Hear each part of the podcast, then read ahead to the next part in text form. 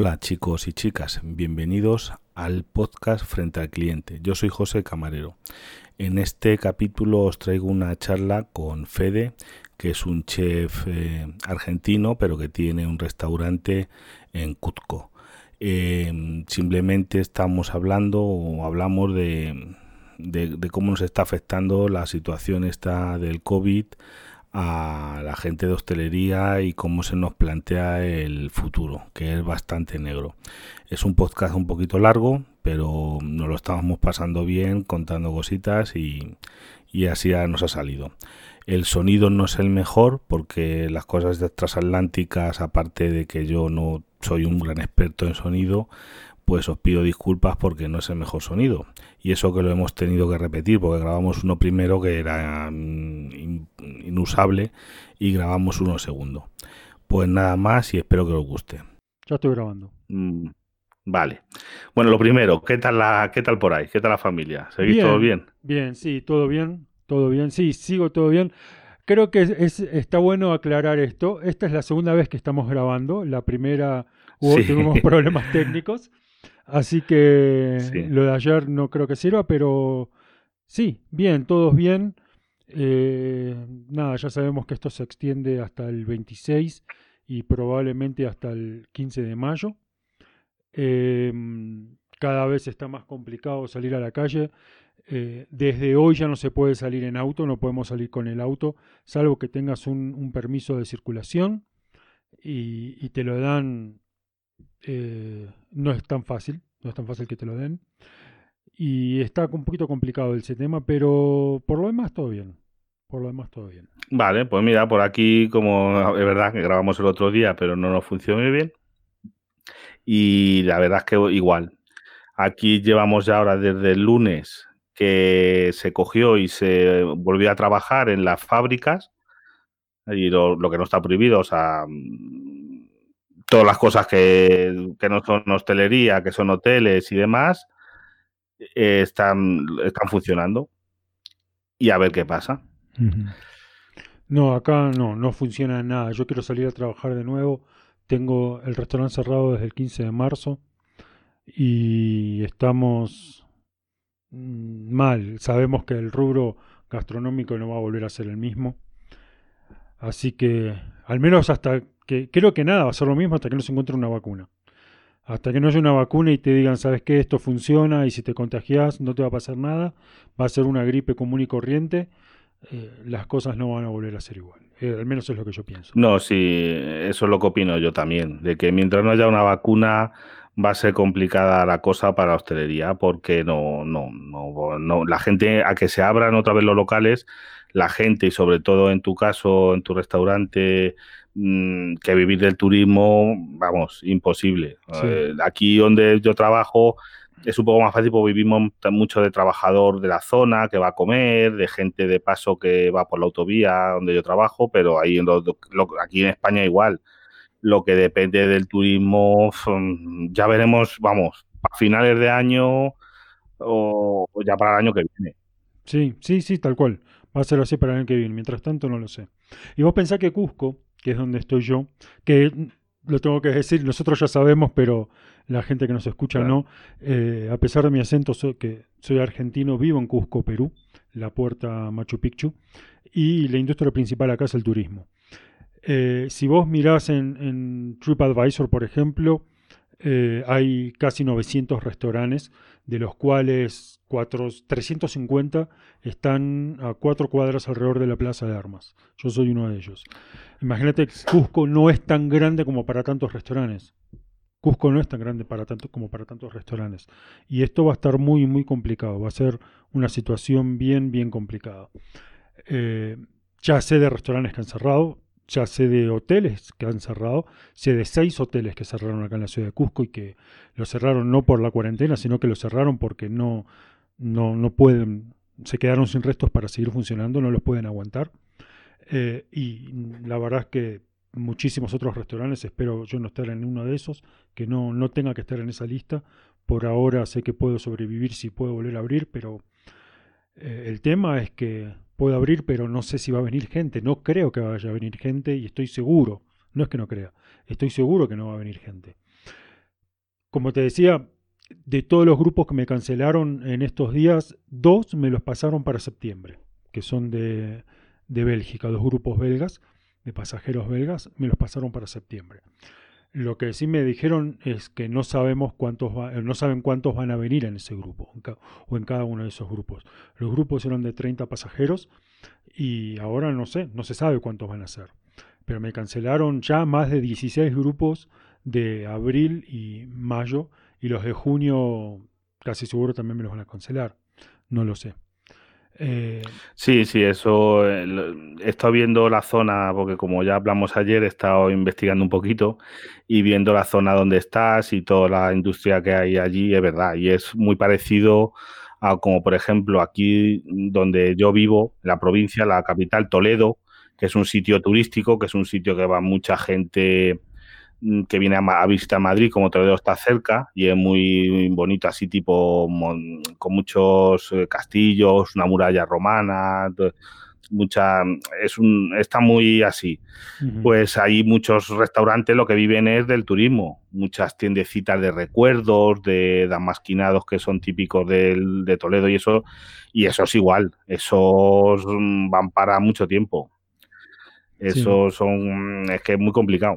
Ese, ese, tipo de industria, o como aquí en España, la ciudad que hablamos ayer de Benidorm, que se dedica solamente al turismo extranjero más que casi español, gente que viene mucho inglés, mucho alemán y demás, ahí lo vamos, totalmente. es que este año está perdido y ya veremos el año que viene. Y el problema está en aguantar hasta el año que viene, a ver quién puede aguantar, porque claro, no puedes decir, dale, mm, hago un, yo qué sé, aquí hago un, una hibernación, pero claro, tú tienes que seguir pagando luz, como hablamos ayer, tienes que seguir pagando seguros, tienes muchas cosas y, tienes que vivir tú y tu familia hasta que se vuelva a abrir. Sí, sí, sí, sí, es así.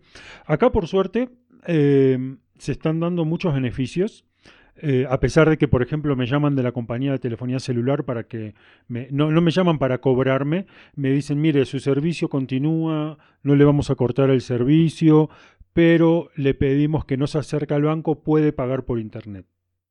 ¿Sí? O sea, es una forma indirecta de cobrar, pero sé que no me van a cortar el servicio. No me van a cortar el servicio de agua, aunque no lo esté pagando ni el mío ni el del restaurante no me, está, no me van a cortar el servicio de luz, ni el telefonía fija, ni de internet, ni el mío, ni el del restaurante, ni el de mi casa, ni el del restaurante. Eso sé que no va a pasar. El, crédito hipotecario con el cual estoy comprando el departamento, eh, eh, abril, mayo y junio, me cancelaron los pagos. De hecho, me, no es que me lo cancelaron, sino que esos tres meses me lo están prorrateando. Ya, ya me dijeron, te estamos haciendo esto sin interés, me están prorrateando eso en los ocho años que me faltan pagar o siete años que me faltan pagar. Y, y estos tres meses yo ya no los tengo que pagar. La tarjeta de crédito, lo mismo. Me dijeron, estamos trasladando todos tus pagos mínimos tres meses, sin intereses, y estos tres meses no los vas a pagar eh, vas a empezar a pagar a partir de junio recién. Eh, si generás gastos mínimos, se te van a prorratear esos gastos en los demás meses. Está bien. Em, eh, estamos con algunas subvenciones por ser una pyme o MIPE, no sé cómo se dirá allá en España. Pyme, pyme. Pyme. Ok, acá es MIPE. En Argentina también es pyme. Em, por ser una, una pyme, em, estamos atrás de créditos del Estado que se llaman del gobierno que están dando, o del Estado sí que está dando en este momento, o que ya están terminando de, legislar, que se llaman crédito de apoyo a la pequeña y mediana empresa, o mediana y pequeña empresa, em, en donde nos van a dar cierta cantidad de dinero considerando, o prorrateando, perdón, eh, promediando, perdón, eh, el pago de impuestos del último, de los últimos 12 meses, como se sabe que el turismo es cíclico, no es parejo. Entonces, en nuestro caso nos van a prorratear esos 12 meses y nos van a promediar y nos van a dar eh, el valor de tres meses, o sea, el promedio de lo que, tres meses del promedio que, de lo que nosotros facturamos el, durante el 2019. Que el 2019 no fue un gran año, hubo muchos problemas en Latinoamérica, bueno, pero es algo, es una ayuda que con eso nosotros ya podemos Hombre, empezar de nuevo. no está mal. Por supuesto que no está Por lo menos es algo. Sí, sí, Pero por- te digo una cosa, aquí lo que se está quejando mucha gente así también de pymes, como de talleres y cosas de esas, es que dice, sí, me dan un crédito para que pueda salir ahora, pero tengo que devolver.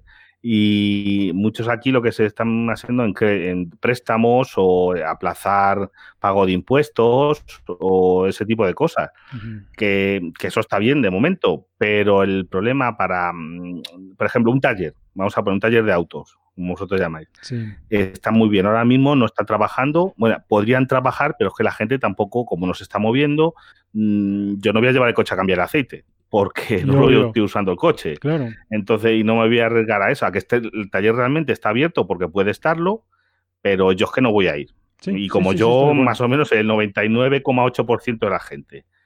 Vale.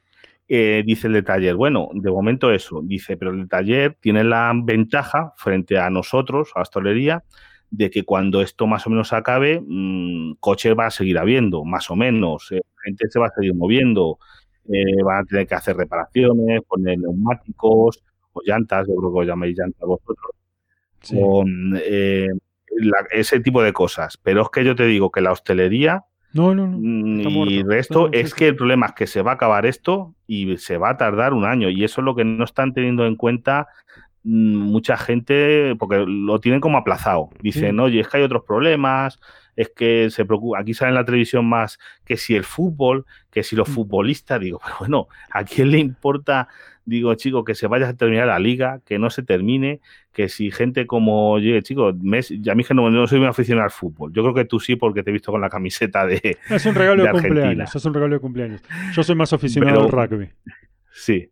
Pero, pero te digo una cosa, pero que, que si Messi va a cobrar o no sé qué, menos más, digo, chico, pues muy bien, pero que esa gente no, eso, o algunos eh, equipos de fútbol que si se han bajado el sueldo para que puedan cobrar el 100%, como quien dice, los que mm, cortan el césped, pues eso está muy bien, pero es que en, eh, aquí, por ejemplo, yo te digo, el gobierno en concepto de, de las empresas como nosotros, que somos los más afectados porque nos dedicamos a, mm, a la relación entre personas, Sí. porque incluso están hablando de, de, la- de cosas como de los artistas, de los teatros, de no sé qué, de no sé cuánto, que si subvenciones para eso, digo, y para la hostelería, y en España que supone un- un- una parte importante, porque tú a lo mejor te vas a sitios como, como yo qué decirte, como Francia o como o como Inglaterra o por ahí, la hostelería o el turismo supone menos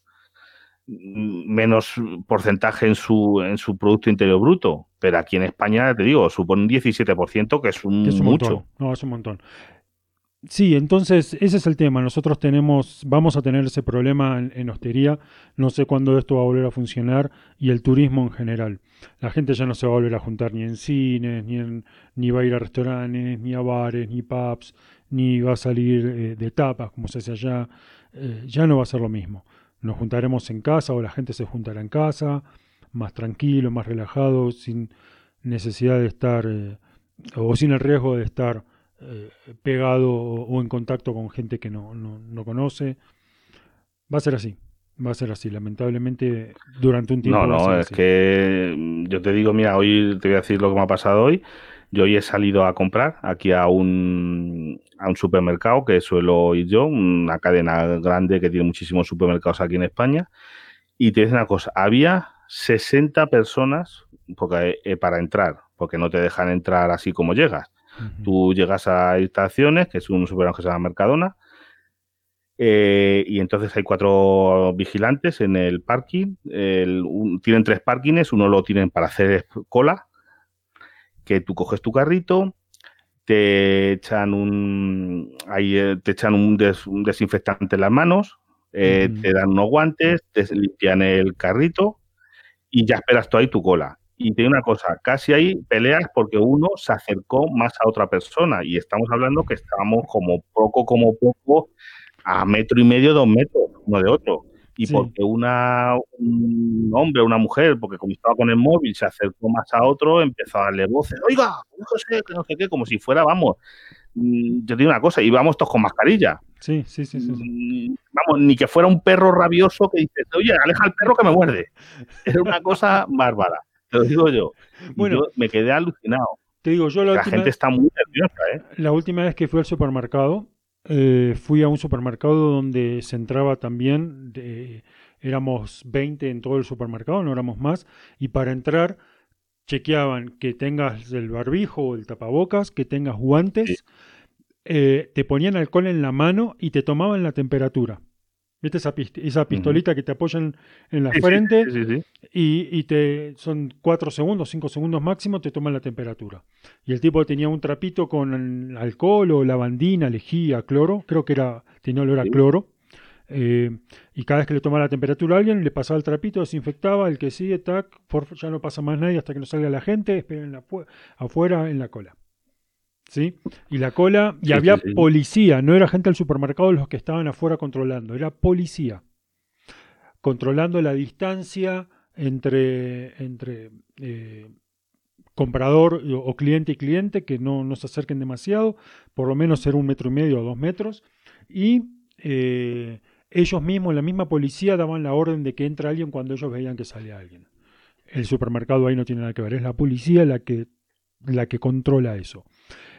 A tres cuadras había otro supermercado en donde no, también había policía, pero la gente entraba, normal, pero sí te ponían desinfectante, los guantes, el barbijo antes de entrar, y adentro, y adentro estaban eh, todo, desinfectando todo, las naranjas con trapos con cloro, todo, naranja por naranja, paquete por paquete, envase por envase, lo que sea, todo. Y sin guantes y sin cubrebocas o barbijo no pasabas. Así era. No, no, aquí, aquí la policía lo que hacen, vamos, mira, la semana pasada me contó mi hermano que cuando fue a comprar, donde él lo que había incluso era policías secretos, no uniformados, y denunciaron a una pareja porque está prohibido y eh, no se puede ir más que una persona. Puede salir una persona de cada Por casa familia, y sí, sí, sí, entonces sí. estos fueron eh, un, un matrimonio, claro, llenaron dos carros grandísimos, pero claro, a la hora de pagar se dieron cuenta los del supermercado de que hablaban entre ellos y que quisieron pagar la compra junta, les dejaron pagar y en cuanto pagaron eh, fue la mm, un- salieron, se identificaron la policía de que iban de paisano, de no vestidos de uniforme, sino de paisano, dijeron, acompáñenos. Oiga, ¿cómo es? No, no, es que era una compra muy grande, que es para dos casas, no sé qué, no sé cuánto, de que no, que me puede contar usted lo que quiera, le puse una multa de 600 euros a cada uno, que Qué viene a ser como 600 dólares, para que te hagas Sí, una es un montón de plata. Pero aquí lo que normalmente lo controlan es eh, agentes de seguridad privada. El propio supermercado, lo que había hoy era en la calle para controlar el tráfico, eh, gente de protección civil, que son, son como mm, policías voluntarios, que Sí. se dedican a cosas cuando hay eventos, cuando hay fiestas, que no, no son policías, policías, pero sí que tienen la función de, por ejemplo, poder controlar el tráfico o, o poder organizar si hay un incendio, cosas de esas, ¿sabes? Eh, son como policías, eh, pero voluntarios. Acá existe lo que es la Y- policía municipal, que es eh, seguridad pagada por cada municipio, no pertenecen a la policía del Estado, y eh, pueden trabajar o colaborar con la policía, pero no pueden arrestarte, por ejemplo. Pueden hacer que vos cumplas normas municipales, pero no te pueden arrestar. Pero sí te pueden trabajar con la policía eh, como denunciantes o como apoyo, sin portar armas, cosas por el estilo. Y vi en el noticiero la semana pasada, el alcalde de un distrito en Lima eh, dijo yo no, no en un, este, había un mercado donde la gente no respetaba las normas, y dijo yo no voy a arriesgar a, mi seguridad municipal, a mi, a mi policía municipal, no voy a mandar ni un solo agente más que se ocupe la policía federal y el ejército, eh, las fuerzas del ejército. Pasaron tres horas y veías en el noticiero cómo levantaban a todo el mundo, vendedores ambulantes, todo. Y los del ejército son, no tienen cuidado para nada. El ejército no, no está entrenado para, para tener cuidado cuando levanta a alguien. Te agarran de cabe- No, te agarran no. y te meten de cabeza dentro del camión y se acabó. Es así. Claro, claro, eso. Uno dice, ¿eso está bien o está mal? Sí, son muy violentos, sí, son muy violentos, pero le dijeron cuántas veces que no pueden estar ahí. Y esas personas que están ahí, si esa persona es mi vecino, me está poniendo a mí en riesgo. Me está poniendo a mí en riesgo. exactamente. Y, las mujeres decían, no, pero yo vengo porque le tengo que, tengo que darle de comer a mis hijos. ¿Sabes lo que estás haciendo? No solamente le estás dando de comer a tus hijos, te estás contagiando, vas a contagiar a tus hijos y los vas a matar. Es probable que los mates. O existe la posibilidad de que los mates.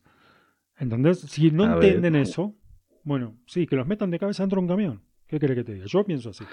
Yo pienso así. No, si aquí, si aquí pasa lo mismo, él también, el 99% de la gente aquí en España lo está llevando bastante bien y respetando las normas.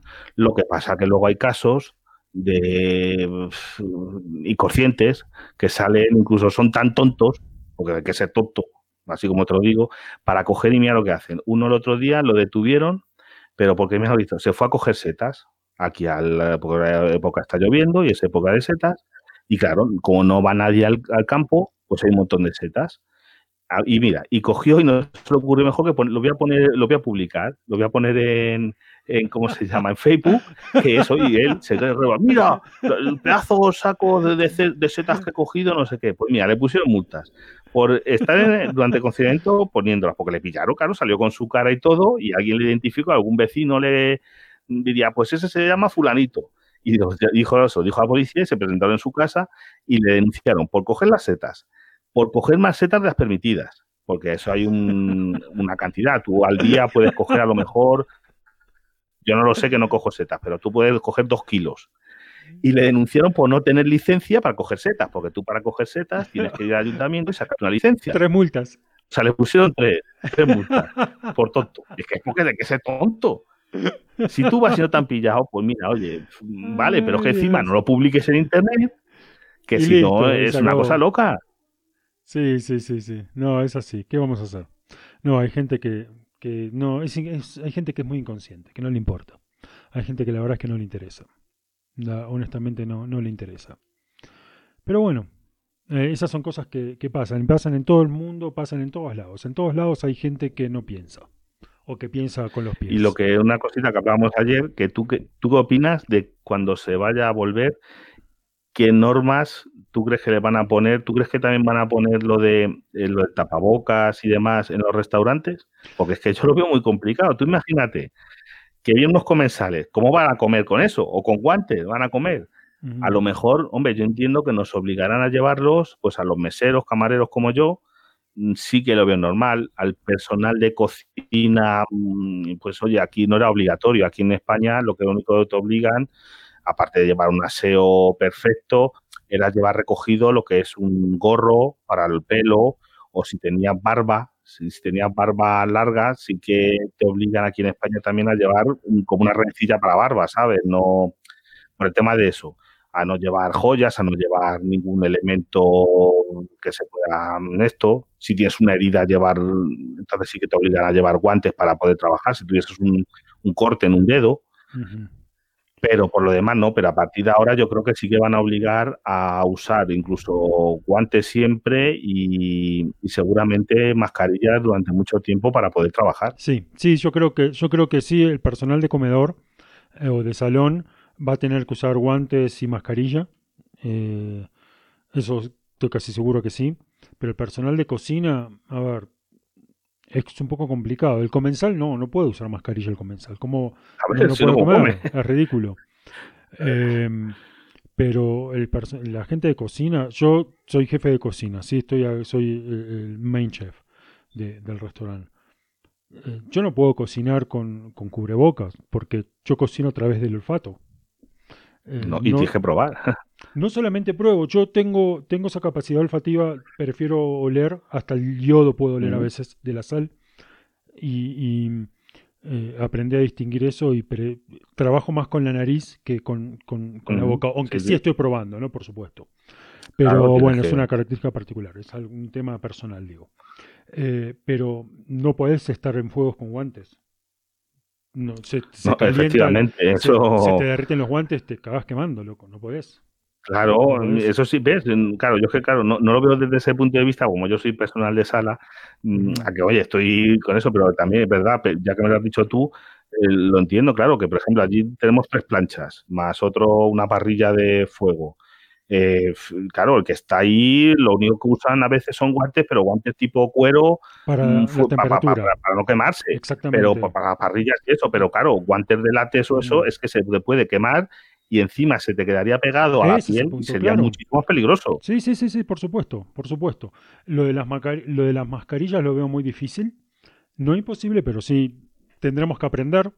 eh, estar así probando y metiendo el dedo por abajo de, de la mascarilla, pero lo de los guantes, Sí. no. Nosotros también tenemos un par de guantes cuando usamos eh, eh, para el horno, pero son guantes de Claro, silicona claro, sí. aislantes para, para el horno, para meter y sacar el horno. Nosotros en el, en el restaurante usamos, eh, horneamos mucho cuy, eh, que es un plato muy tradicional de, de- de- de los Andes peruanos. Y que Oye, es eso que he visto en las fotos de tu restaurante, que es como, mm, como decirte, como si fuera, te iba a decir un gazapo, pero tú un gazapo Es no un es, como si fuera un conejo pequeño. Es un roedor, es un cobayo, Sí, conejillo sí, de bueno, indias. es, Es eso, sí, como una cobaya, sí. es eso, es tal cual, tal cual, un conejillo de indias, cobayo, cobaya. bueno, lo, lo he estado viendo, lo he estado viendo en las fotos y me ha parecido bonito. No, no lo he probado Mm. nunca. A ver si algún día puedo acercarme por allí para probarlo. Es buenísimo, es buenísimo. Yo te digo, la primera vez que lo probé tengo una anécdota interesantísima. Em, te, te la voy a contar. Yo llegué acá a Cusco de mochilero, eh, hice todo el norte de Argentina y Bolivia de mochilero, llegué acá, eh, encontré trabajo en un restaurante en la Plaza de Armas y ahí eh, conocí a la que ahora es mi esposa, era la administradora y después dueña del restaurante. Y bueno, mm, me quedé porque entablé una relación con ella, nos casamos, eh, tenemos hijos, toda la cosa, ¿no? Pero cuando recién empezábamos a estar juntos, me dice, vamos a, a Saya, eh, no, perdón, a Tipón, que es un pueblo mm, como a 30 kilómetros acá de Cusco, 30, entre 30 y 35 kilómetros acá de Cusco, a, a comer un plato típico, el cuy. En esa época no existía teléfono celular con internet, o sea, te tenías que ir a una... eh, Era complicada la cosa, entonces era más difícil saber qué era cuy. Yo nunca había escuchado cuy, ¿sí? Y le digo, ¿qué es? Y me dice, es carne. Bueno, vamos. Si es carne, vamos. No pasa nada. Nos sentamos en una mesa ahí al lado de la, de, de la ruta, del camino, y había Sí, un montón de, de- de hornos de barro al lado del camino con gente que lo atendía y meses y había gente tomando cerveza o comiendo y qué sé yo. Era al mediodía. Entonces yo me, no- nos sentamos en una mesa y, y a mí me acomodaron una silla, me dijeron sentate acá, en una silla que daba de espaldas al horno. Yo no veía el horno, pero veía el horno de los demás lugares, del otro lado de la ruta, el que estaba enfrente y todo, ¿no? Eh, el que está más adelante, digo. Y como a los 20 minutos me traen primero eh, una cerveza, tomamos, estábamos tomando una cerveza y un, un platito de, de- se llama cancha eh, o mote, perdón, mote con queso, que es el, el maíz eh, cocido, los granos de maíz cocidos cuando Sí, ya sí. están secos, se, se hierven durante mucho tiempo, tienen un sabor un poquito más fuerte. Eh, la cáscara es más dura, no se come la cáscara, pero el sabor es, es rico, es muy rico. Y de repente, como a los 20 minutos, 25 minutos, vienen de atrás y me ponen adelante un plato, tipo una bandeja, no era un plato, con un, un cuy. Y el que está escuchando Sí. esto y no sepa qué es cuy, le pido por favor que vaya a internet y busque cuy al horno. Sí. Sí, para ver las fotos y va a tener una idea de lo que yo vi. Con un choclo grande, papa, rocoto relleno. El rocoto es un ají picante, relleno de, de carne con verduras. Y no me acuerdo qué más. Y yo me quedé mirando eso y vi la cara de, de mi esposa y de mi hijo. Bueno, es del primer matrimonio de mi esposa, pero es mi hijo. Sí, él me dice mi papá, lo conozco desde muy chiquito. Sí. Eh, y me quedé mirando la cara de mi esposa y mi hijo, así con cara de, de esa sonrisa pícara de que a ver cómo vas a reaccionar. Y yo lo primero que hice fue mirar a ver si tenía cola. Y no tenía cola. Claro. No había rastros de que tenga cola o de que le hayan cortado la cola. No tenía un muñoncito, un pedacito chiquitito, Sí, nada. sí, sí. Y miro para enfrente y había gente comiendo y me di cuenta de lo que estaban comiendo recién en ese momento porque no le había prestado atención. Sí, sí. Y dije, bueno, es verdad, es carne y las demás personas acá lo están comiendo, veo que todo el mundo lo están comiendo, así que vamos a comer. Y lo primero que hice fue decir, ¿y esto cómo se come? Porque no tenía cubiertos, no tenía nada. y mi esposa agarró un pedazo, agarró una pata y le cortó la pata y me dijo, toma, come. Y empecé a comer la pata como si fuese, no sé, una paleta de, no de helado, pero, qué sé yo, un, un, pinchito, ¿viste? Es un, algo pegado en un... Sí, sí, sí, sí. En un, Sí, como, bueno, aquí lo, una cosa parecía es el pincho moruno, que eso en un palo se pincha broche, con una especie de brocheta de carne. está. Eh, pero con, que se hace con cordero y demás, porque pues, eso es moruno de, que es de, viene de los moros, y entonces se hace con carne de, pues, de pollo, cordero, con carne que pueden comer los, los musulmanes. yo agarré la patita del lado de las uñas que pinchan bastante y empecé a comer y le digo, ¿el cuero se come? Sí, se come, listo, empecé a comer. Está buenísimo. Hombre, es que eh, seguro que es lo más rico, porque mira, en donde yo trabajo, eh, muchas veces, lo, bueno, hacemos todos los días, una de nuestras especialidades son el cochinillo asado que no sé si sabes, es un cerdito, una cría de cerdo de unos 3 kilos y medio, para que te hagas una idea. O sea, que no es como, porque en Sudamérica se suele hacer más lo que es el cancho. Chancho. Se llama así el chancho. Que es, pero es un cerdo más grande. Aquí son cerditos de unos 3 kilos y medio, muy chiquititos. Lechones, que solo han tomado leche desde que nacieron de la madre solamente han tomado leche, no se les ha dado pienso ni nada. Entonces, para que esté más mm, tierna la carne. Igual, eh, mucha gente, sobre todo cuando vienen extranjeros, eh, por ejemplo, no le ponemos la cabeza. Sí. Claro, y eso porque igual, eh, tú imagínate, lo ves muy parecido, ¿eh? Se queda así doradito por fuera, en una bandeja, lo pones así boca abajo y queda muy bonito. Pero, por ejemplo, a los extranjeros les quitamos la cabeza porque son aprensivos porque dicen, claro, si ven la cabecita y uy, qué pena me da. Bueno, no, acá nosotros lo servimos, al menos en el restaurante tenemos la tradición de que en realidad es una tradición que se fue dando por costumbres de, los mismos pasajeros, de lo que la mayoría fue, nos fue pidiendo, eh, que al principio le preguntábamos, ¿lo quieren entero o ya cortado? Entero cortado, entero cortado. Y no, no, entero, lo queremos, quiero entero, quiero verlo, quiero verlo, quiero verlo. Bueno, listo, entonces lo empezamos a llevar entero. Eh, y ya en lugar de preguntar, ¿lo traemos entero o cortado? Es, lo llevamos entero, le sacan la foto, lo suben a Instagram o, Facebook o la red social que usen y le preguntamos, ¿lo traemos? Lo voy a llevar de nuevo a la, a la cocina para cortarlo. ¿Lo traemos con cabeza o sin cabeza? Y el 50% es casi 50%, ¿eh? no te miento, es 50-50, con cabeza. Y de ese 50% que pide la cabeza, el 20% la termina comiendo. A mí me y normalmente a mí me preguntan, porque cuando el restaurante esté tranquilo, yo suelo salir al comedor. Yo salgo mucho al comedor a hablar con los clientes, con los comensales. Sí, es lo más normal. Tengo una comunicación muy fluida con ellos. Y me preguntan, eh, ¿la cabeza se come? Y le digo, a mí me encantan las orejas. Las orejas a mí me encantan porque son muy crocantes. Claro. Y a veces me miran con cara de asco y a veces dicen, bueno, entonces con cabeza. Y le comen las orejas y de repente le empiezan a pelar la cabeza y está escuchando esto un vegano y va a empezar a vomitar, pero... Uy, uy, no me, no me digas eso. Eh, eso, mira, va a dar un ataque de furia, pero es riquísimo. No sé si lo has escuchado en, en mi podcast, que una vez eh, hablé sobre todo con, con Droni, con otro chico de, que es camarero también, de lo de los veganos, que pues, a mí alguna vez me ha llegado veganos al restaurante, con, me invitado con otra persona y dice, oye, ¿y qué tiene usted para veganos? Digo, mire, tiene usted la carta, mm, mire usted lo que quiera, que yo le explico la composición de los platos, pero vamos, es que esto nosotros somos restaurante asador, que nos dedicamos a asar carnes.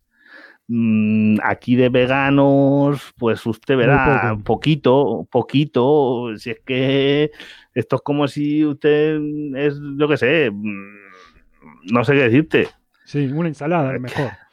A ver, es como si tú eres amante del cerdo y te quieres ir a comer a, Marruecos, un país totalmente eh, musulmán. Es que no lo vas a encontrar. Si es que no lo hay en todo el país, no, no, lo, no, no lo vas a encontrar.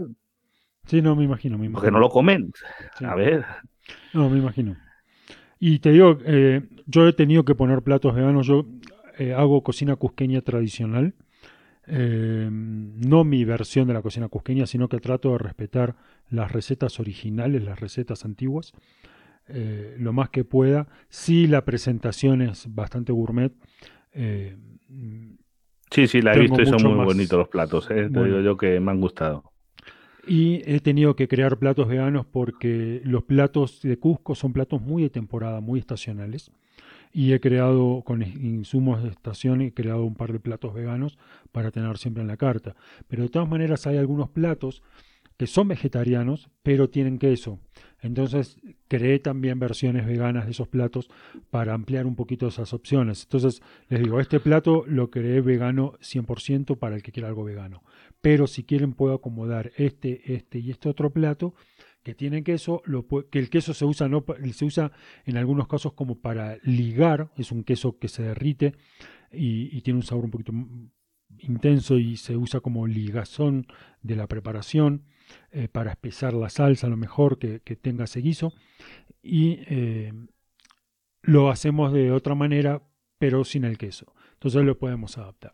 Pero sí, eh, me han llegado, te digo, hablando de estas cosas, pedidos o gente con alergias muy raras o con solicitudes muy, muy raras o gente que de repente se siente y lo primero que me que hacen es darme un papelito que dice soy celíaco, alérgico al gluten, no como esto, esto, esto, esto y esto, listo, ya está. Y, eso supongo que a vos te pasó un montón de veces. Yo te digo una cosa, yo a alguna gente le he dicho, mire, siento mucho, pero no, no es imposible, porque hay gente que nosotros, eh, mira, con celíacos sí que mm, hay muchos, ya que también tiene una cosa, yo he pillado alguno que lo hace por mm, hacerse el interesante. Sí, sí, sí, sí, tal cual, tal cual, tal cual, tal cual. ¿Eh? Eso también, ¿eh? Hay alguna gente que es por hacerse el interesante, pero después eh, la gente que tú tiene una alergia lo puede yo lo respeto mucho, pero ya te digo, hay gente que dice, oiga, mm, es que no puedo porque yo recuerdo de unos que vinieron invitados eh, por otros clientes y eran eh, judíos ortodoxos coser. No sé si mm, sabes cómo son, de estos que van de bufones, de negro, porque eran eh, de una planta de mm, matadero. Esta gente tiene un matadero y tiene una línea de sacrificio de, vacuno para coser. Y tenía que sacrificar un rabino coser y certificar todo el proceso y demás el, el rabino. Pues les invitaron a comer no pudieron comer nada. Es que comida coser, es que tiene que estar certificada. Mira, se pudieron tomar un café en vaso de plástico, porque no podía ser en un vaso de taza ni de cristal ni nada, con una cucharilla de plástico, porque eso es lo único que estaba aprobado. Porque la cucharilla esa no podía haber tocado un gentil, una persona que no fuera de la religión. Sí, sí, sí, Esto es muy difícil. es que hay bueno, mira, de estos que muy te voy a contar, dos días antes de la cuarentena, no me voy a olvidar porque fue una de las últimas mesas que atendí, seis mujeres de México. Tenían más cirugías cada uno, más cirugías estéticas que las paredes de un cirujano plástico. Que las fotos que tenían que, de la pared de un cirujano plástico. Vos no sabés lo que eran. Tenían narices que las tenías que ver con lupa para darte cuenta que tenían una veces. Y una de ellas no, igual, no tocaba nada que no haya, que haya tocado una persona de maniática nomás. Primero no se quería la mesa más alejada del baño posible. Le digo, pero está al lado de la puerta, va a tener frío, no me importa, yo me siento acá. Los demás estaban acomodando y ella sola en un lugar, no, yo me siento acá, tuvimos que reacomodar las mesas para ella. Decía que no había mucha gente, pero bueno, les acomodamos las mesas. Les tuvimos que servir con cubiertos de plástico. Le digo, mira, no tengo vasos de plástico ni de papel. Eh, lo único que tengo es vaso descartable para expreso, los vasitos chiquititos, que no creo que quiera tomar nada ahí. Y no tengo plato de, descartable de papel. Le puedo dar, sí, cubiertos descartables. Es lo único. Está bien, deme cubiertos descartables. Lejos del baño, cubiertos descartables, eh, sin sal. Em, tuvimos que hacer bases para su caldo, para su sopa, una base nueva, porque no quería sal, nosotros ya tenemos como... Como en normal tiene sal. Eh, no mucho, pero un poquito tiene. Tuvimos... yo salí y le dije, mire, esto va a tomar tiempo. No me importa, no importa, bueno, listo, ya está. Maniáticos, gente, después hay gente que tiene ciertos problemas, por ejemplo, eh, gente que es alérgica al, al, al yodo, entonces no puede comer sal común Y, Claro, claro, sí, porque la sal normal está yodada. Claro. Y me dijo, mire, Claro. te- yo tengo, aler- tengo esta alergia, ¿tiene sal sin yodo? No. Tome, use para mí esta sal. Y me dio un botecito de sal. Y para ellos... ¿Ves? Eso sí ves. Yo he visto a gente, por ejemplo, yo eh, tengo un cliente que, mm, eh, ¿cómo se llama? Tiene alergia al cromo. Tú sabes, la- los cubiertos de acero inoxidable Mm, llevan cromo, porque son de acero inoxidable en cromo. Entonces, o tiene dos opciones, o usar eh, cubiertos desechables de plástico, O- o tiene, usa cubertería de plata. Sí. Pues se, se trae sus cubiertos, porque dice, mira, es que los de plástico, no, esto no corta, no esto. Pues ¿qué hace? Se trae sus cubiertos, es una, es una señora, se trae en su bolso, lleva sus cubiertitos, que son a- aptos para ella, y usa sus cubiertos. Está perfecto. Y aquí no, y no pasa nada. Está perfecto. Está perfecto. Claro, que es lo que tiene que hacer la gente A ver, nosotros como restauranteros, nosotros como restauranteros tenemos opciones, pero no podemos estar pensando No puedes tener todas. en todo. Claro, Es no podemos estar imposible. pensando en todo. Sí, me han llegado a pedir, nosotros hacemos helado, uno de los postres que tenemos es helado, es helado propio, lo hacemos nosotros, ¿sí? A mí me encanta hacer helados. Y son sabores, creaciones propias muchas veces. Y, y me dice, ah, yo quiero un helado, pero sin lactosa. Y le digo, mire, tengo un solo sabor de helado. Y es con, lac- es con leche común. Y la crema es crema, no puedo tener crema sin lactosa. La crema con la que se hace el helado. Ah, no, pero no puedo hacer helado sin lactosa. Le digo, bueno, sí, puedo hacer. Mañana voy, compro los insumos, preparo el helado y pasado mañana vuelve. No, eso. Mira, te digo otro caso.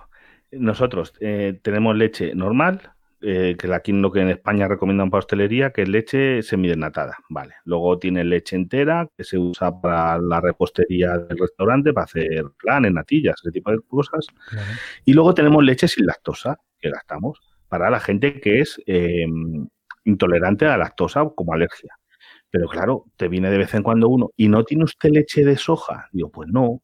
¿Y leche de arroz? Pues no, porque no puedo tener 25 leches. Y mira que te estoy hablando que nosotros es un sitio que pasan 3.000 personas al día. Que se dice pronto, ¿eh? Es un- 3.000 no, es un personas al día.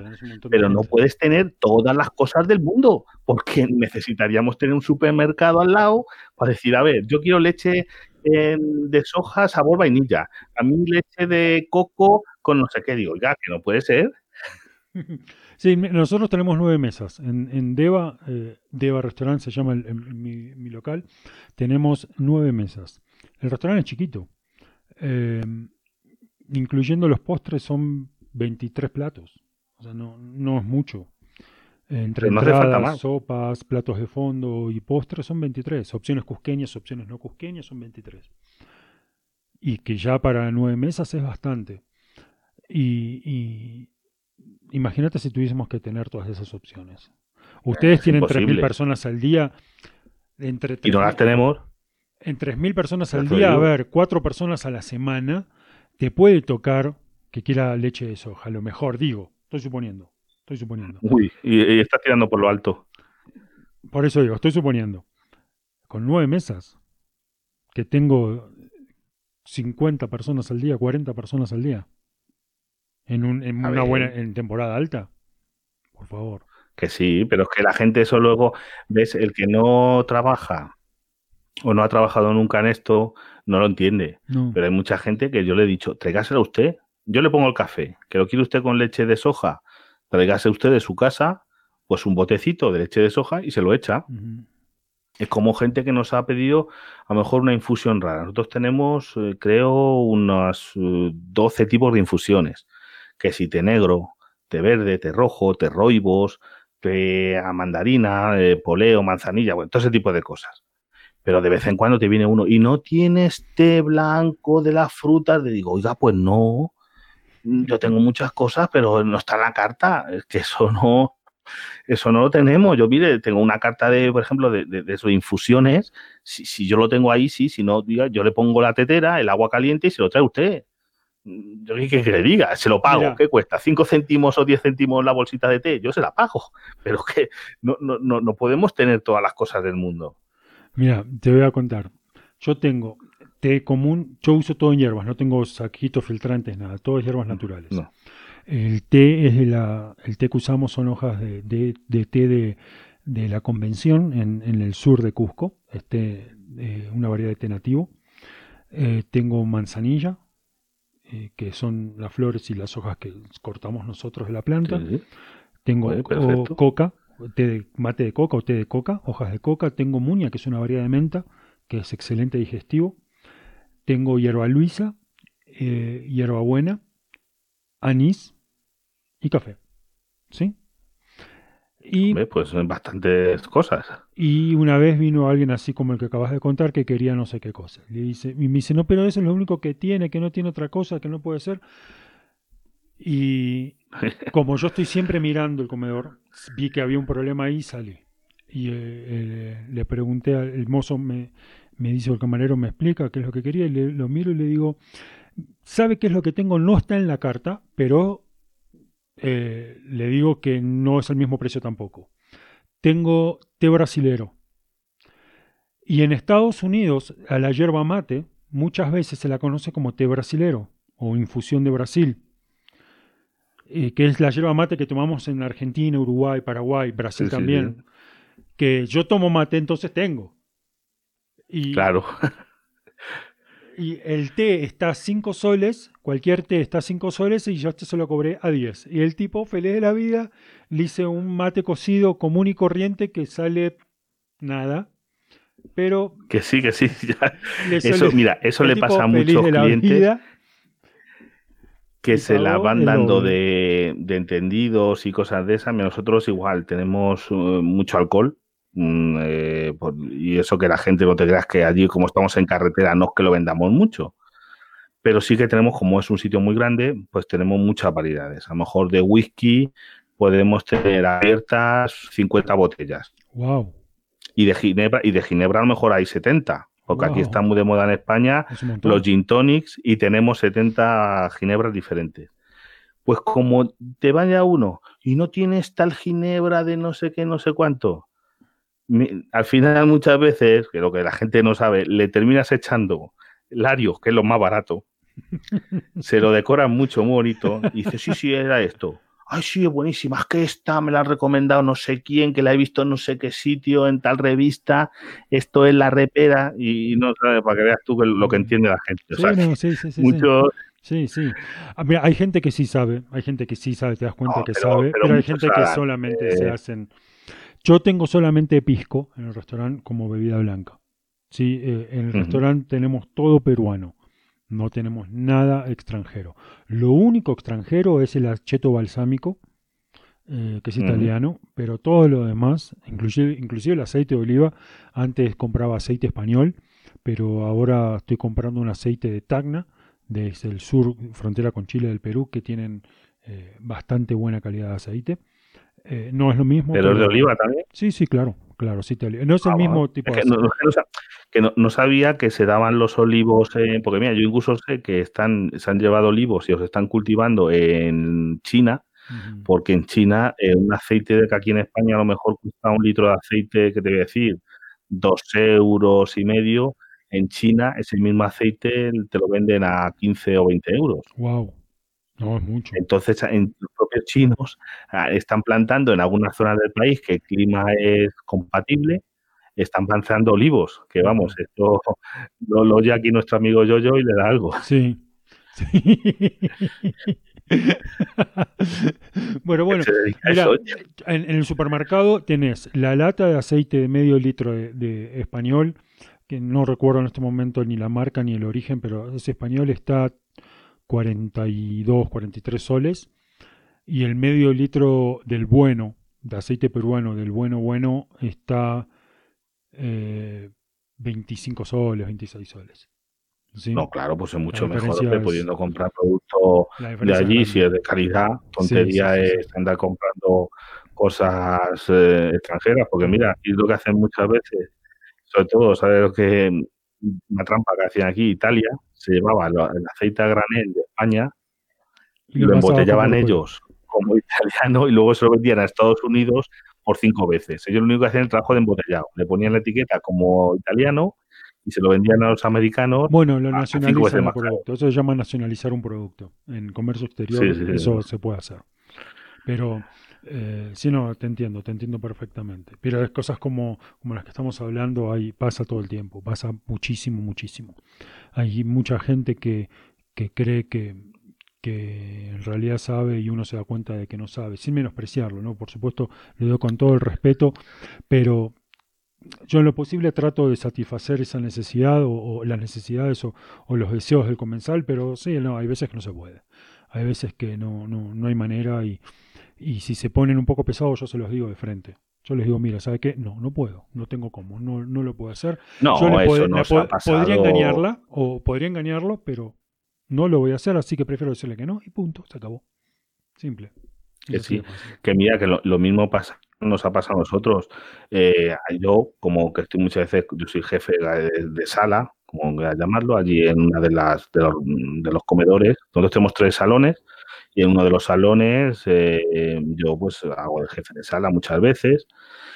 Eh, incluso si no está mi jefe, hago de jefe de todo, de de jefe de todo todo el tema de partida. Bueno, pues hay gente que tienes que decirle, mire, mm, no podemos satisfacer lo que usted quiere porque si la carne está poco hecha, si la hacemos más la estamos hecha, si la hacemos otra está mal, si no, mire, usted nos quiere poner trampas. Invitado y mire, váyase usted a otro sitio. Eh, son casos muy puntuales, que te digo, con tanta gente que pasa allí, te puede pasar un caso de esos una vez al mes, pero pasa y dice, oye, no, no, no sabemos, mire, somos en plantilla 40, no, tenemos la, inteligencia para preparar lo que usted quiere, porque te piden a veces cosas imposibles y, no les puedes dar el gusto. Porque si está salado, porque está salado. Si está soso, porque está soso. Si no sé qué, mm, es que esta carne me han hecho mucho, la hacemos otra. Es que está poco, pero la quiero poco pero caliente aquí, por allá, no sé qué, cosas imposibles. Y cuando piden cosas imposibles, lo único que decir, lo sentimos mucho, no se preocupe usted, mm, le podemos invitar, esto tiene esto, pero no, mm, sí. usted o busque otro sitio a ver si son capaces de, darle el gusto, porque son casos muchas veces que no hay. O te piden un, nosotros uno de los eh, uno de los tres platos que más sacamos es la alpaca. ¿sí? Alpaca a la plancha con un pesque de quinoa. Eh, usamos tres variedades de quinoa y unas papas doradas. Y eh, el camarero, el mozo siempre pregunta, y si no, el mozo se olvida de preguntar, el camarero se olvida de preguntar, en la misma cocina se le pregunta, ¿qué terminó la carne? Y tiene que volver, tiene que volver y preguntar. Y eh, muchas veces nos dicen término medio y lo sacamos término medio y después vuelve el plato y dice, dice que está muy rojo o dice que está rojo, que lo quiere todo eh, marroncito. Digo, no, man, pero me estás diciendo término medio, yo te lo saco término medio. Y una vez, dos veces me lo devolvió, primero que lo quería marroncito y después no, que no lo quería tanto, tan marroncito. Salí y le dije, dije, mira, usted me lo pidió término medio, yo se lo saqué término medio. Después lo quería bien cocido, lo tengo bien cocido. Si quiere le hago otro plato, pero este cumple con las especificaciones que usted quería. A ver. Se lo aclaro. Sí, eso. Que no me rompa. Eso no, mira, nosotros. Yo tengo poca paciencia. ¿eh? Tengo muy poca paciencia. Sí, pero eso, mira. Eso nosotros nos pasa mucho, nos ha pasado con, el, con los asados. A ver, nosotros asamos en hornos eh, de leña.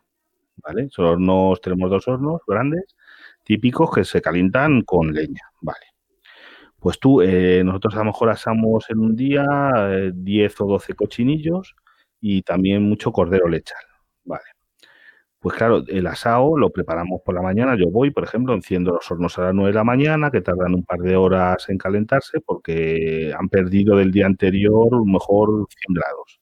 Y los tengo que recuperar esos 100 grados, ¿vale? los recupero, meto el asado a las 11 de la mañana para que a la 1, que es cuando abrimos el comedor, esté el asado listo. ¿Qué hacemos? A la una eh, sacamos el asado, que le faltan 15 minutitos, le falta un golpe para terminarlo, porque claro, los comensales no están a la una. A la una llegan algunos, otros llegan a las dos, otros a las tres, otros a las cuatro de la tarde. Eh, te llega alguno a las cuatro de la tarde, te pide el cordero, llega el cordero. Es que esto está recalentado. Digo, claro, caballero, esto se hizo a la una. Nosotros lo dejamos un poco sin hacer, pero tenemos que terminar cuando usted llega. No podemos hacerle un cordero justamente para las 4 de la tarde que va a llegar usted, mm, que no sabemos ni qué va a venir, ni qué va a pedir. Es algo que te reserva el cordero entero. para esa hora. Claro, hombre, sí, pero si te reserva, estamos en las mismas. Se tiene que hacerse todo junto. Tú no puedes hacer unas cosas primero y otras después. Tiene que hacerse todo a la vez. Y hacemos y, de esa, y funcionamos de esa manera. Es que siempre lo que hacemos es dejarlo eso y se termina. Cuando el cliente lo pide, más o menos, mientras se come el primero, son esos 15 minutos, entonces se, se, se, vuelve al horno y se, y se termina de, hacer. Claro, si no, diga, ¿quiere usted comérselo reciente? Venga la una. Pero es que esto no es como una carne, un entrecot, que lo vamos a hacer en el momento. Esto no se puede hacer en el momento, porque si se lo hace con el momento, le digo a usted, espérese dos horas y media que tarda en asarse, o si es un cochinillo tres horas, a que no espera usted. Pero son cosas que el que no trabaja en esto no, lo entiende. Ahora, esto funciona así. Lo que yo sí hago es con el tema del CUI, cuando me lo reservan y me dicen, mira, somos un grupo de 10, queremos 6 CUIs, vamos a ir tal día a tal hora. ¿Puede ser? Sí, puede ser, no hay problema. Mientras me lo avisen con 24 horas de anticipación, yo no tengo problema. Y si llegan, a me dicen, vamos a estar a las 7, bueno, para las 7 y 20 usted tiene el cubo en la mesa. Porque entre que pide, quiere, lo quiere así o lo quiere más tiempo. ¿Cuánto va a pedir? ¿Entrada antes o no?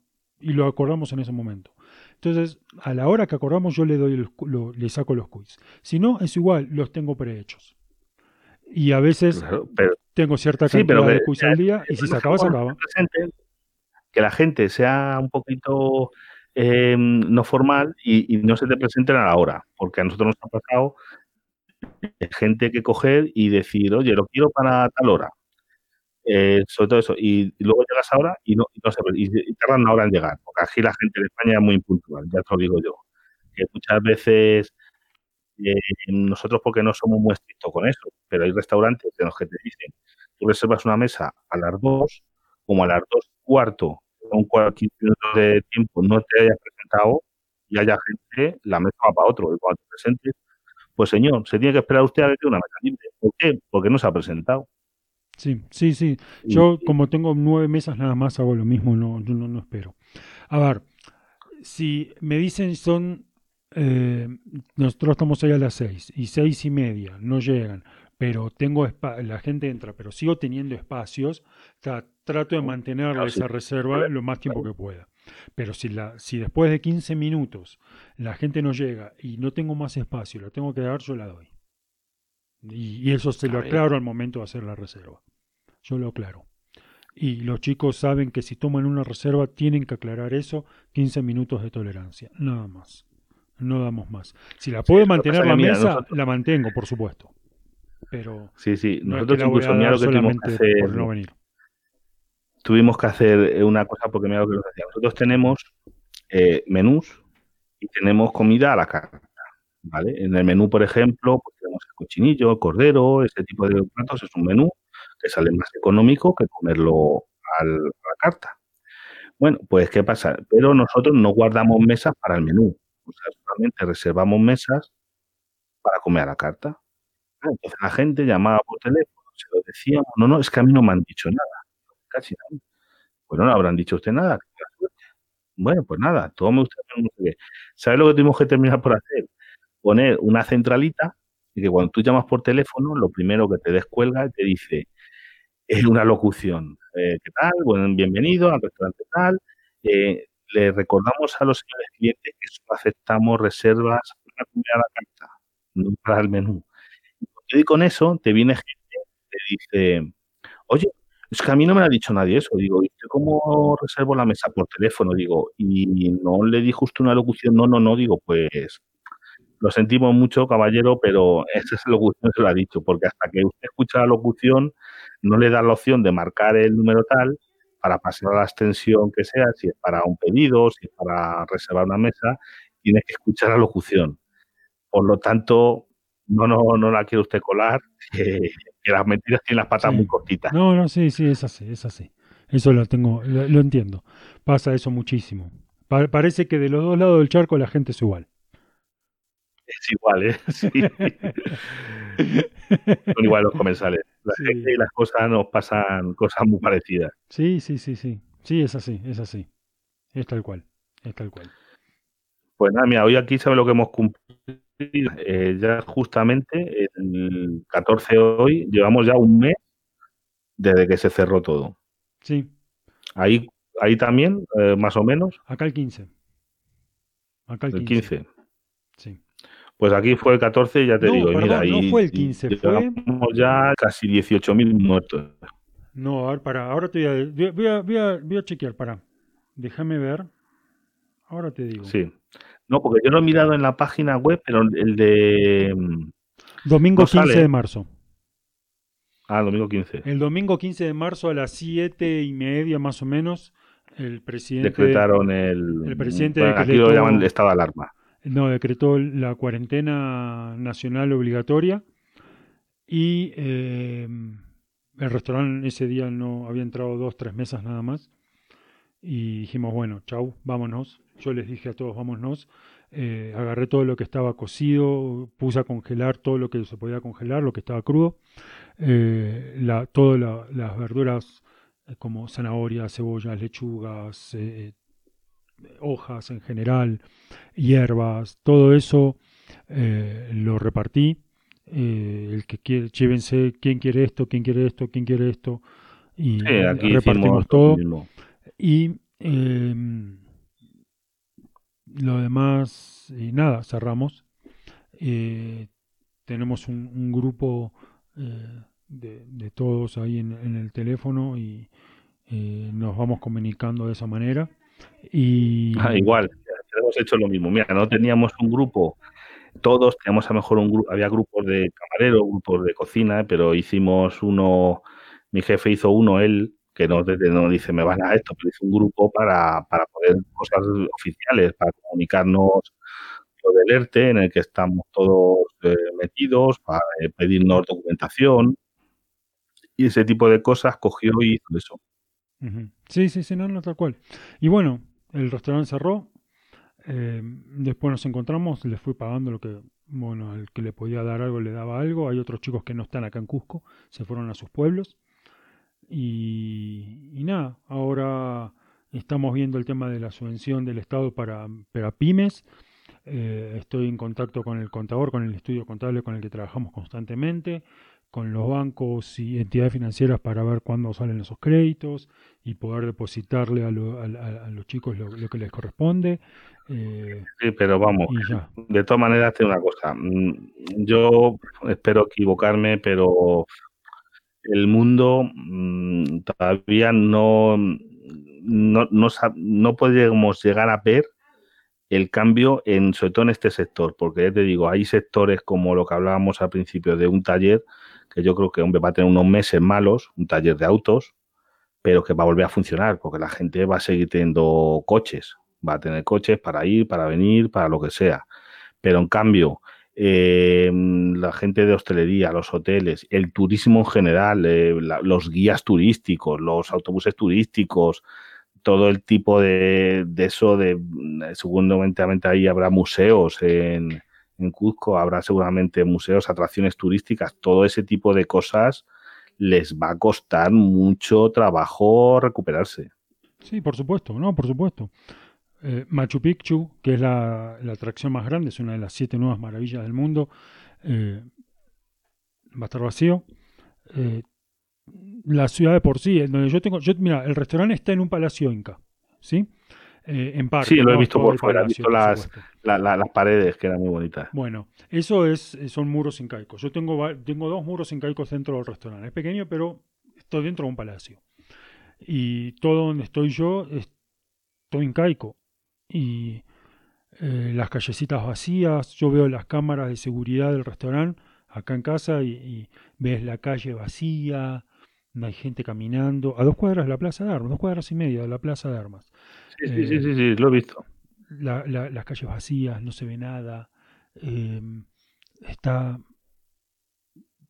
Lo único que faltan son esas bolas de pasto que dan vueltas por la calle principal. Como en Sí, las como en el oeste. Sí. Eh, falta eso nada más. Está muerto, todo muerto, muerto, muerto. No hay nada. No, No, hay aquí nada. igual. Aquí, mira, yo lo que lo único que voy es a mi madre que está mm, muy mayor y tiene muchas cosas. Y como los servicios sociales también han bajado mm, durante estos días, pues mi madre tiene una asistenta de ayuntamiento para bañarla y eso, está inválida. Y yo puedo ir, pues tengo un papel que puedo ir a visitarla, puedo coger el coche, a que yo vivo a 60 kilómetros. Pues mira, yo en esos 60 kilómetros cojo tres autopistas diferentes. O sea, una cojo un trozo de autopista que va de Madrid a Toledo, otra que va de Toledo hacia Ávila y otro trozo de la que va de Madrid hacia mm, Lisboa, hacia la capital de Portugal. Pues a lo mejor eh, me cruzo con un coche ah. en ese tramo de 60 kilómetros, cuando esas carreteras, un día normal, hasta de noche. Yo muchas veces que he ido de madrugada, a las 3, las 4 de la mañana, había tráfico. Eran carreteras de, fíjate, mm, son carreteras, autopistas que tienen tráfico a todas horas. Y a lo mejor es que dices, en días como Navidad, que a lo mejor he ido a ver a mi madre a cenar con ella el día de Navidad o eso, que yo no me quedo, pues vuelvo a casa y que no hay nadie por las carreteras. Pues eh, hay mucha más gente que, estos días. Sí, no, no. Mira, ahora... parece una guerra nuclear. Yo te cuento, ahora me demoré en entrar, eh, en poder juntarme con vos porque estuve viendo cómo meter a mi suegra y a mi sobrina que están en Lima en un vuelo humanitario para acá, para Cusco. Eh, dos días antes de que se declare la cuarentena, ellas estaban, se fueron a México, a la casa de mi cuñado, y estuvieron haciendo en México, estuvieron un montón de días porque no podían salir, se habían cortado, Perú cortó la, eh, eh, la frontera, cerró las fronteras y con eso todos los vuelos. Y estuvimos un tiempo tratando de, bueno, de que puedan meterse en un vuelo y cuando llegaron a Lima la sacaron del aeropuerto a toda la gente de, ese vuelo eh, que vino de, Ciudad de México, eh, buses y los repartieron en hoteles a todos que hacer cuarentena en Lima. Terminó la, cuarentena de Lima y eh, se salgan de acá. ¿Y a dónde vamos? ¿A dónde, ¿A dónde se pueden ir? Yo soy de Cusco, lo siento, elijan un lugar acá en Lima donde se puedan quedar y no las dejaron en la calle, las llevaron para que sigan la cuarentena. Y las llevaron a, la casa, a la casa de su hermana, así de, la hermana de mi tipo de cosas, mira, aquí en España todavía han llegado, hace esta semana, ha llegado gente que estaba por ahí en algunos sitios, incluso no muy lejos, aquí en Marruecos y por ahí, que no les dejaban regresar y han conseguido, después de, fíjate, tres semanas o por ahí, volver a España pero hay gente que han salido, eh, que se han grabado ellos mismos con el móvil, porque claro, es posible que están por ahí en, zonas asiáticas, que estaban en, a lo mejor en Hong Kong y por ahí, que el problema dice, es que a ver qué hacemos porque nos echan del hotel. Porque estaban en hoteles, dice, aparte que nos estamos quedando sin dinero, es que ya van a cerrar el hotel, nos echan del hotel y ¿qué hacemos? Nos quedamos en la calle. Sí, sí, sí. Acá en Cusco, acá en Cusco todavía quedan 700 turistas. Quedan 700 turistas, 700 turistas quedan y no se sabe qué hacer, no saben qué hacer. ¿Por qué? Porque, a ver, si estuviesen en Lima, probablemente ya se hayan ido, porque Lima es el aeropuerto internacional. ¿Sí? Entonces hay vuelos humanitarios, por ejemplo, vamos a hacer Lima-Madrid. Va un vuelo de, con españoles eh, de, Lima a Madrid y ese mismo vuelo vuelve a Lima con ciudadanos peruanos que estaban en, en, Madrid. Sí, en España. En, Madrid, no en España. Porque si estaban en Sevilla, por decir, o estaban en Galicia, lo siento, pero no, te quedaste ahí. Te quedaste ahí. Bueno, acá en Cusco pasa lo mismo. El que está acá en Cusco no está en Lima, no puede llegar a Lima, no tiene cómo llegar a Lima, salvo que haya un vuelo de Cusco a Lima. Y no hay. No hay vuelos de Cusco a Lima. Porque ah, claro, eh, tienen que primero hacer el acuerdo, tienen que eh, eh, justificar un vuelo con pasajeros españoles, ¿sí? Y antes de subir al avión les hacen los estudios. Si no tienen, si están limpios, pasan. Pero tienen que justificar ese vuelo para irse a España. ¿Por qué? Porque si hay españoles, italianos, franceses y, portugueses, está, pero ese vuelo va a ir, va a ser Lima-Madrid no va a ir ni a París, ni a Bilbao, ni a Roma. Y luego ahí búscate la vida. Eh, exactamente. Entonces te van a dejar en Madrid. Pero como está todo cerrado, no los reciben porque, no porque no saben qué hacer con ellos. Entonces se quedan varados. y no hay suficiente cantidad de pasajeros de un solo lugar como para justificar ese vuelo. Pero no es que para Perú no es justificable, sino para el país al cual ellos pertenecen no es justificable.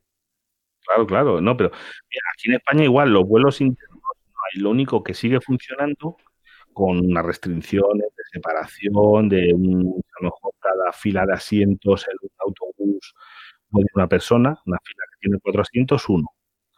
Es mm, los transportes internos, mucho menos, claro, si había 10 servicios al día y uno. Por ejemplo, Madrid-Barcelona cambia cada media hora cinco autobuses, ahora mismo hay un autobús cada tres horas. y, con, y que en ese autobús van, en vez de 60 personas que caben en el autobús, van 10. Sí. Pero sí que está todavía permitido siempre y cuando esté justificado. Decir, oiga, no, mire, yo tengo que regresar a mi casa, o tengo que hacer una cosa de estas. Y después de hoteles, lo que han dejado todavía es para la gente que ya no tenían que estar tratada en España y no eso, hoteles no, pero sí que podían eh, alojarse, pagándoselo ellos, en un aparta hotel. O sea, hoteles que tienen, eh, ¿sabes lo que es? Eh, no sé cómo llamáis ahí, que son hoteles con habitaciones con cocina. Sí. O sea, hotel con habitación como si fueran apartamentitos pequeños que, tienen cocina para que puedan hacer el confinamiento ahí. Oye, tú te alquilas eso, es como si fuera un piso, un, apartamento pequeño, tienes tu cocina, tu baño y tu habitación y bueno, puedes ahí vivir porque no dependes de cocina ni de nada. te tienes que limpiar tú la habitación, te tienes que hacer tú todo, no puedes eh, pretender que te lo limpien ni te hagan nada, simplemente que pero por lo menos no estás en la calle. Sí, no, sí, sí, te entiendo. Entiendo, pero es, es muy difícil. Yo me imagino para el que está, está la cuarentena lo agarró fuera o estaba de viaje, es complicado. Son situaciones bien, bien complicadas. La verdad Porque incluso aquí, una de las cosas que han hecho, tú fíjate, no hubiesen muchos, pero sí que había, mejor en Madrid que puede haber 2.000 personas viviendo en la calle. Sí. Eso lo que han hecho es en uno donde han montado los hospitales de campaña, en, un, unos pabellones que hay de, muestras, pues han montado un pabellón con, literas y demás para tenerlos ahí, para que no estén en la calle. Porque claro, tú fíjate en la, calle el peligro de gente, en la calle hay que vive en la calle, no le puedes decir en la calle. bueno, acá lo que se hizo, bueno, no acá en Lima, eh, acá en Cusco lo que se hizo fue habilitar espacios, eh, edificios de la municipalidad que tenían otro fin, se habilitó para juntar gente que vivía en la calle. Eh, y en Lima, la Plaza de Toros de Lima, eh, se habilitó y se equipó toda con carpas para gente que vivía en la calle. Y hay como 200 personas que viven en la calle en la Plaza de Toros viviendo estos días. Pero, a ver, esto no pasa porque, hay que ser honestos también, esto no pasa porque eh, los estados en todo el mundo, los gobiernos en todo el mundo, de repente se volvieron humanitarios, sino que es una medida de prevención no, no, porque tienen miedo que esa gente les eso. No es, porque, no, no es que están pensando en, esa gente que no les pase nada, sino lo que quieren evitar es que la gente que está en la calle extienda la enfermedad a los otros. No, eso está clarísimo.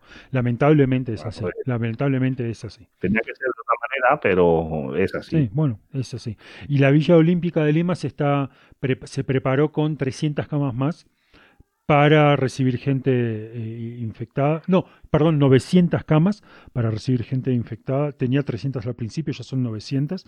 Perú ya tiene casi, ya debe tener 10.000 infectados. Em, los muertos, no sé cuántos serán al día de hoy, no llegan a 300, o ponerle que estén por ahí. Mira, pues está muy bien, porque nosotros vamos por 18.000. Ah, es una barbaridad, es una locura. Porque ¿cuántos, ¿cuántos habitantes tiene? Perú, 30, calculo. No, no sé, no estoy seguro. La verdad es que no estoy seguro. 20 y pico. No sé, no sé, creo que son 28.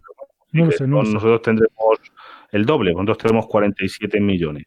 Tampoco es que es una cosa loca, pero que fíjate eh, que sí, nosotros eh, esperemos que lo podéis ir manteniendo así, porque es que, fíjate, es que pronto es que 18.000 personas. No, es un montón, es, una, barbaridad. Sí, es una barbaridad, es una barbaridad. Sí, es tal cual, es una ciudad entera. Es una ciudad entera. Vos pensás, Cusco, No hablo de Cusco y conurbano, hablo de Cusco. Cusco tiene 35.000 personas.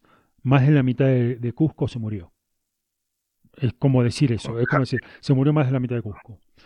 Es una locura. No, es, es un número, es un número enorme. Es un número enorme. Enorme. Que y vamos, y, y como eso, y siguen aumentando en muchos sitios. Yo creo que hay una cosa, espero equivocarme, pero seguramente cuando esto acabe, los muertos a nivel mundial se van a contar Por por millones. millones, ¿eh? Sí, sí, sí, sí. Espero yo no ser uno de esos porque estoy en el grupo de gente de No, no, ni, tú- ni tú, hombre, ni tú ni la familia, nadie que conozcamos, No, sí, pero por desgracia se va a llevar por delante a millones. Hombre, esperemos que sea un millón o dos, Sí. pero, pero puede ser fácilmente. ¿eh? Lo que pasa yo sí estoy en el grupo de riesgo porque tengo medicamento, tomo medicamento para la presión alta y como te decía ayer, el- el- ese medicamento que es en Alapril, la mayoría del mundo toma eso, o cualquier medicamento en realidad para, para la presión alta te predispone, predispone las células de tu cuerpo, es una consecuencia para bajar la presión, es lo que el medicamento hace para bajar la presión sanguínea, eh, pero hace que eh, predisponga las células del cuerpo para recibir al COVID-19 sí, a este, a este coronavirus, a esta cepa del SARS. Y, y por eso es que la gente con presión alta o que toma medicamentos para la presión alta está en... eh, es, es gente de, de alto, se la considera gente de alto riesgo, porque No, aquí Eh. igual, aquí todo lo que te- todas las personas, mira, yo por desgracia tengo a mi madre que tiene todo. Tiene, tiene, tiene vamos, si fuera un sorteo, tiene todos los números, porque mira, tiene tensión alta, tiene una invalidez de más del 77%, porque tiene una hemiplegia que la coge en medio lado del cuerpo y tiene que ir con bastones y con silla de ruedas. Luego es diabética, con insulino deficiente, tiene problemas respiratorios, tiene problemas de corazón, tiene de todo. La pobre, eh, Sí. Dios mío, que la tenemos ahí eh, con una vitrina de cristal. Pero aquí, porque es que digo, la pillan todas las cosas. sí, Y aquí igual, aquí han dicho que la gente que tiene tensión, por ejemplo, otra de las cosas que no han hecho todavía, pero están diciéndolo muchos, de que a que la gente que está volviendo al trabajo, la gente de riesgo, como por ejemplo te iba a decir tú que tiene tensión alta o la gente que tiene más de 60 años, la gente que está muy deprimida, por ejemplo, gente que ha recibido un trasplante, eso sí que de momento los han considerado que no tienen que volver. no, no, no, no, no, no. Claro, si no hay gente, pues pero aquí, eh, por ejemplo, si tú tienes más de 60 años, tienes que vol- volver a trabajar. Y si tú tienes la tensión alta, no te consideran de momento, por lo que yo tengo entendido, no te consideran que no tienes que volver a trabajar. Sí, ya pero digo, soy hermano que autónomo, ¿cómo hago? Gente, hay gente así y ha tenido que volver. Yo soy autónomo, no me queda otra. Ya, ya, pero- bueno, me refiero a gente que si no, digo, mi hermano la fábrica, que es una fábrica que hacen las puertas eh, automáticas, esta, por ejemplo, tú vas tras un metro o en un estadio de fútbol, estas puertas que tú vas, pones una, una tarjeta o pones la huella y se te abre sola, Sí, ese sí, tipo sí. de cosas. Pues ahí hay gente mayor y esos mm, mm, tienen que volver a trabajar, porque si no, les despiden por no ir y no les dan la baja. Otra cosa ya es que tengan síntomas. Si tienen síntomas, sí. Tengan la baja laboral, y pueden no ir, pero es que si no, hombre, no creo que habrá empresas y empresas. Habrá empresas que, oye, que diga uno, oye, mira, a mí yo no puedo volver porque tengo mucho peligro. Pero habrá gente que no, que le digan, tú tienes que volver. Mira, acá lo que se está haciendo ahora, eh, hoy salió, hoy creo que se, se oficializó la norma, y se llama suspensión laboral incompleta o, o cesio- cese incompleto de labores, no me acuerdo, algo así, que es que las, eh, las MIPES, lo que o las empresas en general creo que es, eh, pueden suspender laboralmente a un empleado, o sea, no es que lo echan, sino que por tres meses ese empleado no va a trabajar, lo que en, en el fondo te está diciendo la cuarentena esta se va a extender muchísimo más, eh, no va a trabajar durante tres meses, no le vas a pagar sueldo, pero y, y nosotros, el Estado le va a dar un sueldo, una compensación que es menos del sueldo mínimo, pero eh, Bueno, o sí, cuando- para poder vamos, Claro, para comer, para sí, básico. los básico, básico. Sí, sí, sí, sí. Pero eh, después de esto ya no eh, lo, lo tenés que volver a contratar. O sea, no lo estás echando. yo le voy a pagar este mínimo Sí. tres meses, pero después siguen las cosas normal como siempre. Lo que, mira, aquí lo que entonces, como lo que nos han hecho nosotros, aquí por ejemplo, toda la gente de hostelería nos han hecho eso, aquí lo llaman ERTE, que es expediente de regulación temporal de empleo, que es, eh, nos, han- no nos han despedido, simplemente eh, hemos pasado a cobrar lo que aquí se llama el paro, que es el, subsidio cuando tú te quedas sin trabajo, que cobramos un 70% del sueldo base. Y la empresa, claro, tiene la obligación de, en cuanto vuelva a reactivar, la- se pueda volver a abrir, de que nos incorporemos otra vez al trabajo. Sí. Eh, Bueno, claro, si no la es lo mismo. Porque, claro, el gobierno dice, oye, para que usted pueda aguantar este tiempo, nosotros nos hacemos cargo de sus empleados para que no, oye, no tenga usted que despedir ni tenga que pagar. Sí. Eh, y, pero, claro, en cuanto vuelva, tiene la obligación de volver a hacerse cargo de ellos. Y es único, no es tres meses, aquí es mm, mientras no se puede abrir. A ver, por eso. Pues sí, yo creo, bueno, lo vamos dejando por aquí. Y, y, pues nada, eh, me despido de Fede. Los días que iremos grabando. eh, que yo creo que a, a mí me ha gustado mucho. eh, luego el podcast, vamos la, la charla con él. Y, y nada, lo emplazo a que otro día grabemos otro podcast. Yo, José, feliz de la vida de poder estar acá con vos, de, de, de poder acompañarte en este capítulo de, de tu podcast y nada, para lo que necesites. Para lo que quieras o necesites, yo sabes que puedes contar conmigo. No, igualmente. Y por menos, oye, entretenernos y darnos ánimos entre compañeros de profesión porque, Sí. eh, porque vamos a pasar momentos muy duros. Sí, sí, sí, sí, sí. Sí. Pero Pues espero que todo salga bien al final de todo. Bueno chicos, hasta aquí hemos llegado y me despido de todos vosotros. Eh, quería comentaros eh, que Fede tiene también un podcast que se llama La cocina está abierta, lo podéis buscar en vuestros podcatchers y me parece también un podcast interesante sobre cuestiones mm, de hostelería. Pues nada más, hasta luego y espero que no se os haya hecho muy largo este podcast.